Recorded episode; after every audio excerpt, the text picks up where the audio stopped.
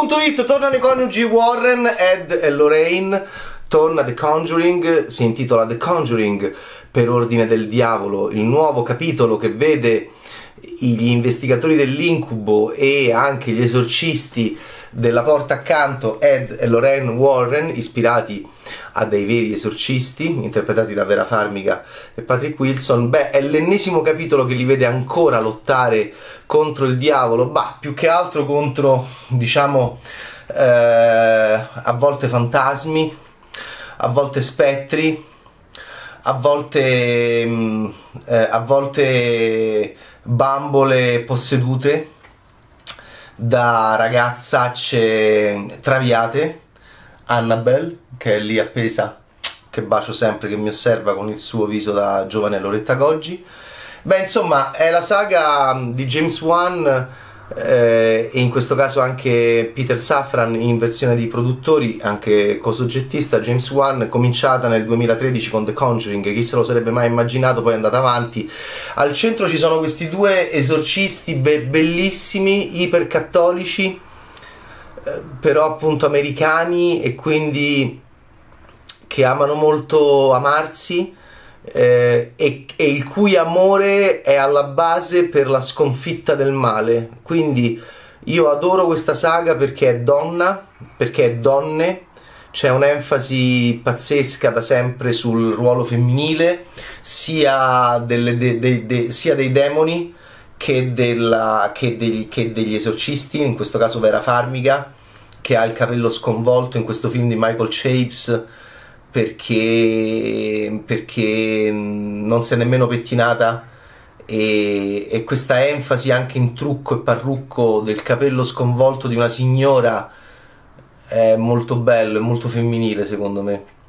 Sono degli horror infatti che piacciono molto alle donne, con suore, The Nun, con attrici, con uomini truccati da donne, Joseph Bishara.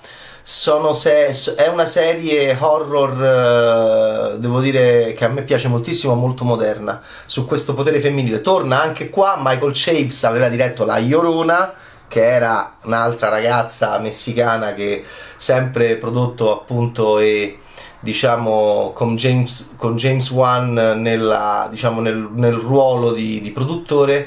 Michael Chaves, che aveva fatto un buon film con La Llorona, adesso arriva con The Conjuring per ordine del diavolo a fare una nuova avventura di Ed e Lorraine Warren. Loro sono ancora stupendi, lei ha le pillole per il cuore di lui nel medaglione che raffigura nel medaglione con le loro due foto, e c'è una scena molto delicata, molto bella, che solo in un Conjuring può esserci, in cui lei all'improvviso spezza completamente il ritmo horror del film. Questo è veramente un gran modo di far cinema, perché lei a un certo punto apre il medaglione e gli dà queste pillole per il cuore. Lui dice: io devo prendere le pillole per il cuore, e lei fa questo gesto stupendo, lo apre, gliele dà. In quel momento il film diventa una storia d'amore che si inserisce perfettamente nell'horror, perché Ed e Lorraine sono ancora una volta chiamati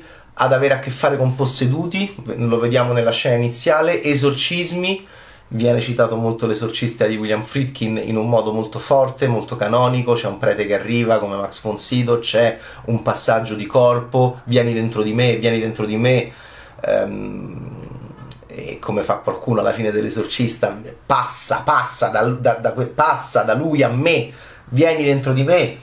E che è, insomma, il finale meraviglioso dell'esorcista, me la prendo io, vieni dentro di me.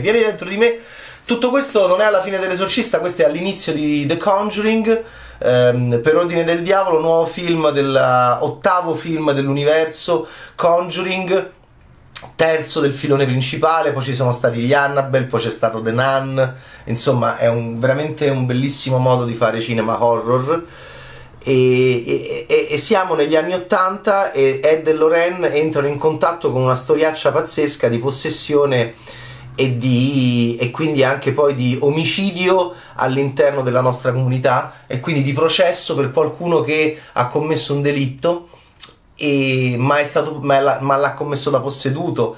Siamo in Connecticut e ovviamente non si può sostenere più questo.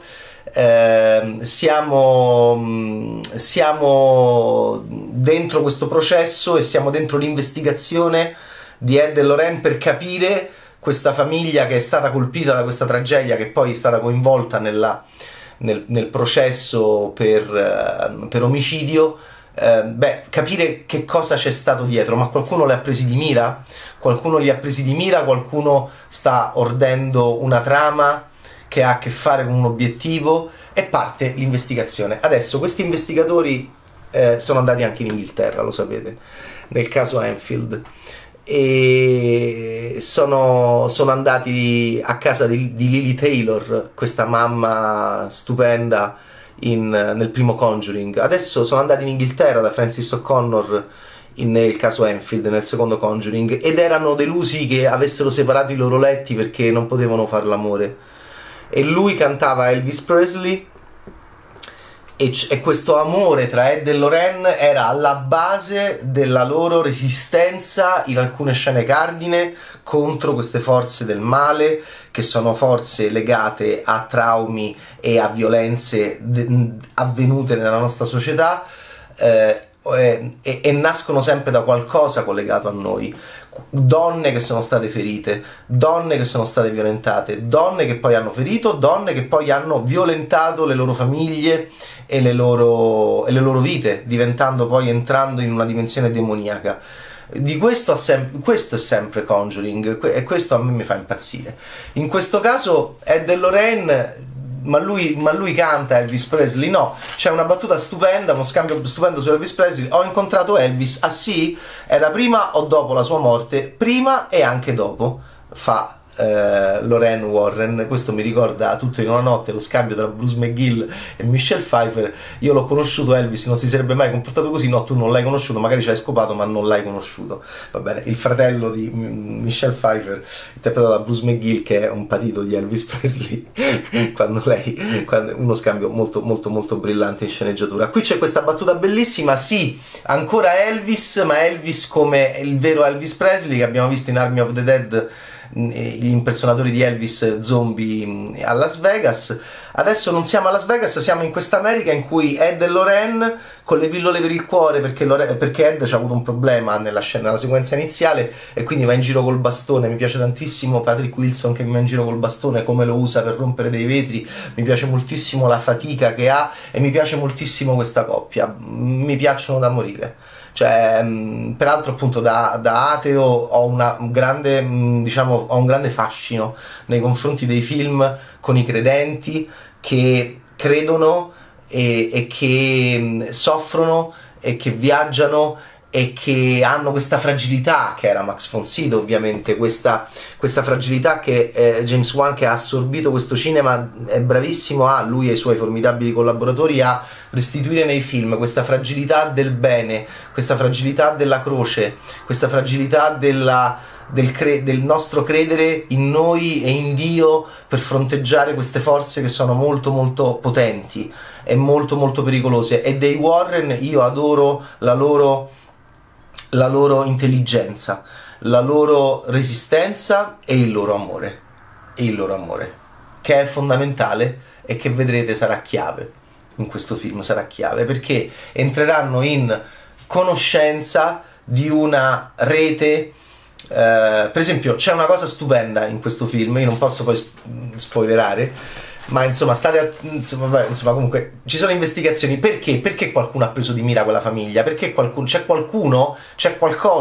c'è una setta, e allora partirà questa indagine, e entreranno in un luogo a un certo punto i Warren che sembra peggio della loro cantina, no? Che un po' One ha preso dal finale dei Predatori dell'Arca Perduta, cioè le collezioni di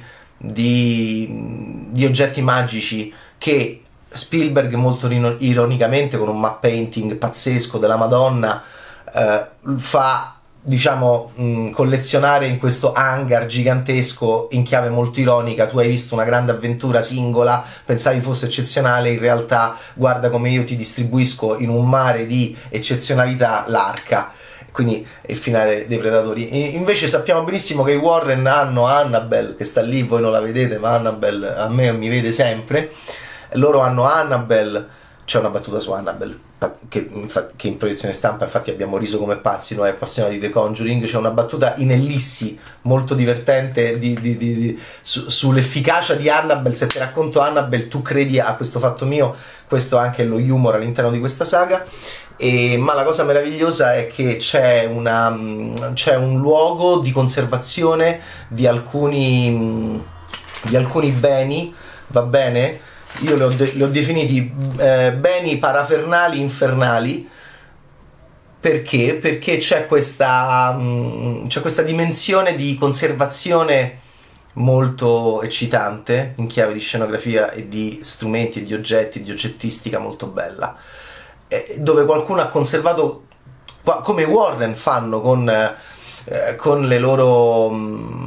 con Annabelle, con la bambola posseduta, con tutti i loro oggetti pericolosi, e ogni avventura c'è i Warren vanno a posizionare un nuovo oggetto, chissà se ci sarà anche in questa. E c'è qualcun altro, mi piace da morire vedere che c'è un'altra dimensione in cui qualcuno ha fatto una stessa cosa dei Warren su un altro tema, su un'altra materia, su un altro gruppo, che sono libri, che sono altari votivi, che sono coppe, che sono sedie, tavoli, è una cosa pazzesca, dipinti, quadri, pergamene, stupendo, stupendo. E questa stanza dell'orrore che contiene gli orrori che i Warren tengono chiusi, perché non puoi aprirli, perché se apri la teca di Annabelle lo sai che succede, quindi tienila chiusa per cortesia, è una caratteristica molto bella di questo film. E poi c'è vabbè, insomma, poi c'è un'idea,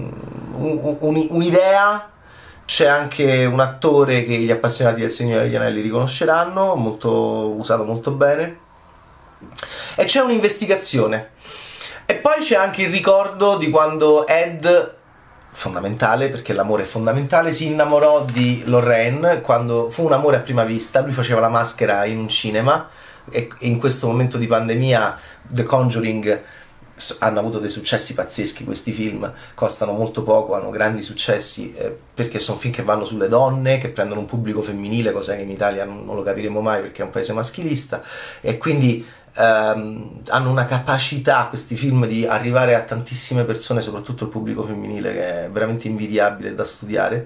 E adesso a questo Conjuring è stato colpito dalla pandemia, quindi incasserà molto meno rispetto agli altri Conjuring. Esce da noi in Italia al cinema in questo inizio stentato, però insomma necessario, di nuovo di cinema di metà 2021. E che dirvi, è bellissimo vedere e ricordare che Ed e Lorraine si sono innamorati al cinema vedendo un film con Gene Kelly, una grande avventura, di una grande alleanza, di un grande collettivo di spadaccini, e un film del 48, ed è bellissimo vedere anche i corrispettivi di Patrick Wilson e Vera Farmiga giovani.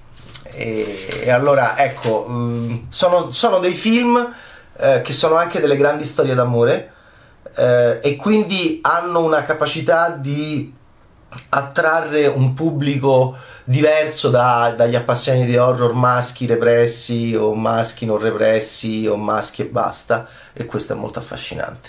Questo è molto affascinante e mi rifà molto amare.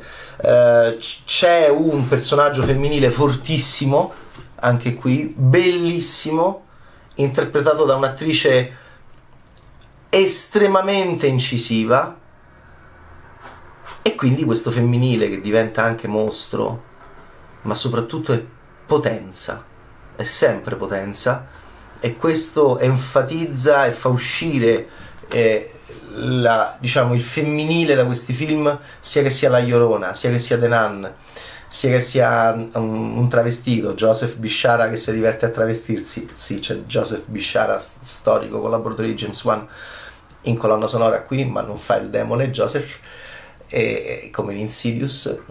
E c'è questa idea appunto della di questa donna che è una donna potente.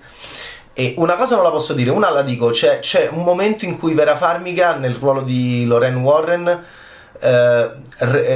replica una scena, perché lei ha la capacità di tornare in un luogo attraverso un contatto, per esempio con un morto o con un luogo in cui è accaduto un delitto, e lei entra in trance e ci rientra lì, e ci sono tutte queste cose che fanno sia Ed e Lorraine di, come posso dire, ma quella scena con Lorraine è magnifica, di un cambiamento di ruolo, e nel momento in cui fa un qualcosa che non farebbe mai la Lorraine Warren, e che ti dà un brivido e che ti espande la concezione di lei che hai. Tutto questo per dire che quando anche in Italia faremo una cosa del genere, vorrà dire che il paese sarà meno maschilista e che il cinema italiano sarà meno maschilista. Questo è un cinema che enfatizza il potere della donna da tanti punti di vista, come scelte di casting. Bonnie Arons, stupenda, dopo Mulholland Drive, enfatizzata in The Nun, La Llorona, Lily Taylor in Conjuring, Vera Farmiga, Patrick Wilson, ma sono messi esattamente alla pari, anzi lei ha quasi più poteri medianici di lui.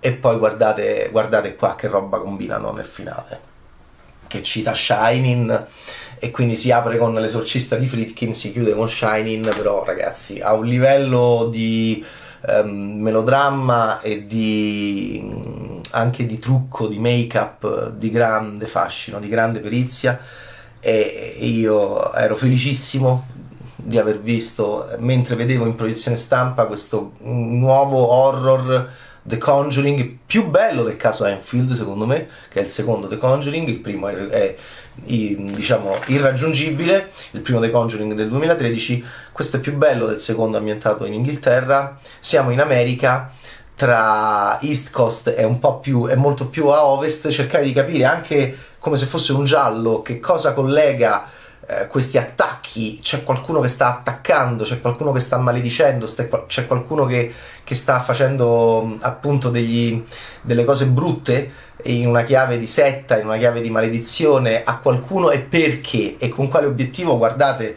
come arriviamo allo showdown finale di grande passione, di grande amore, di grande orrore. Tutte queste cose nei Conjuring stanno insieme, ed è il segreto per cui sono dei film horror estremamente belli e moderni e che piacciono tantissimo alle signore. Perché? Perché sono film che amano le signore.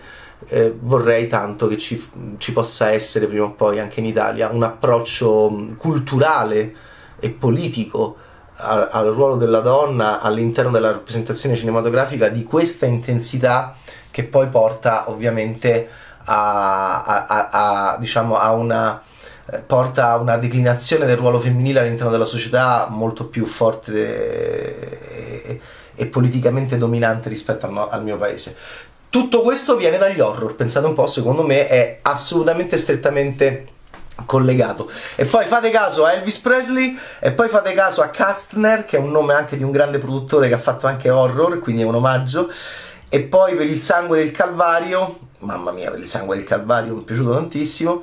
I Sabba, forse avete capito dove si va a parare. Insomma, c'è uno scontro e un conflitto in questo caso, con una storia personale ma anche con un movimento collettivo antagonista ai nostri Warren, i nostri esorcisti innamorati e passionali.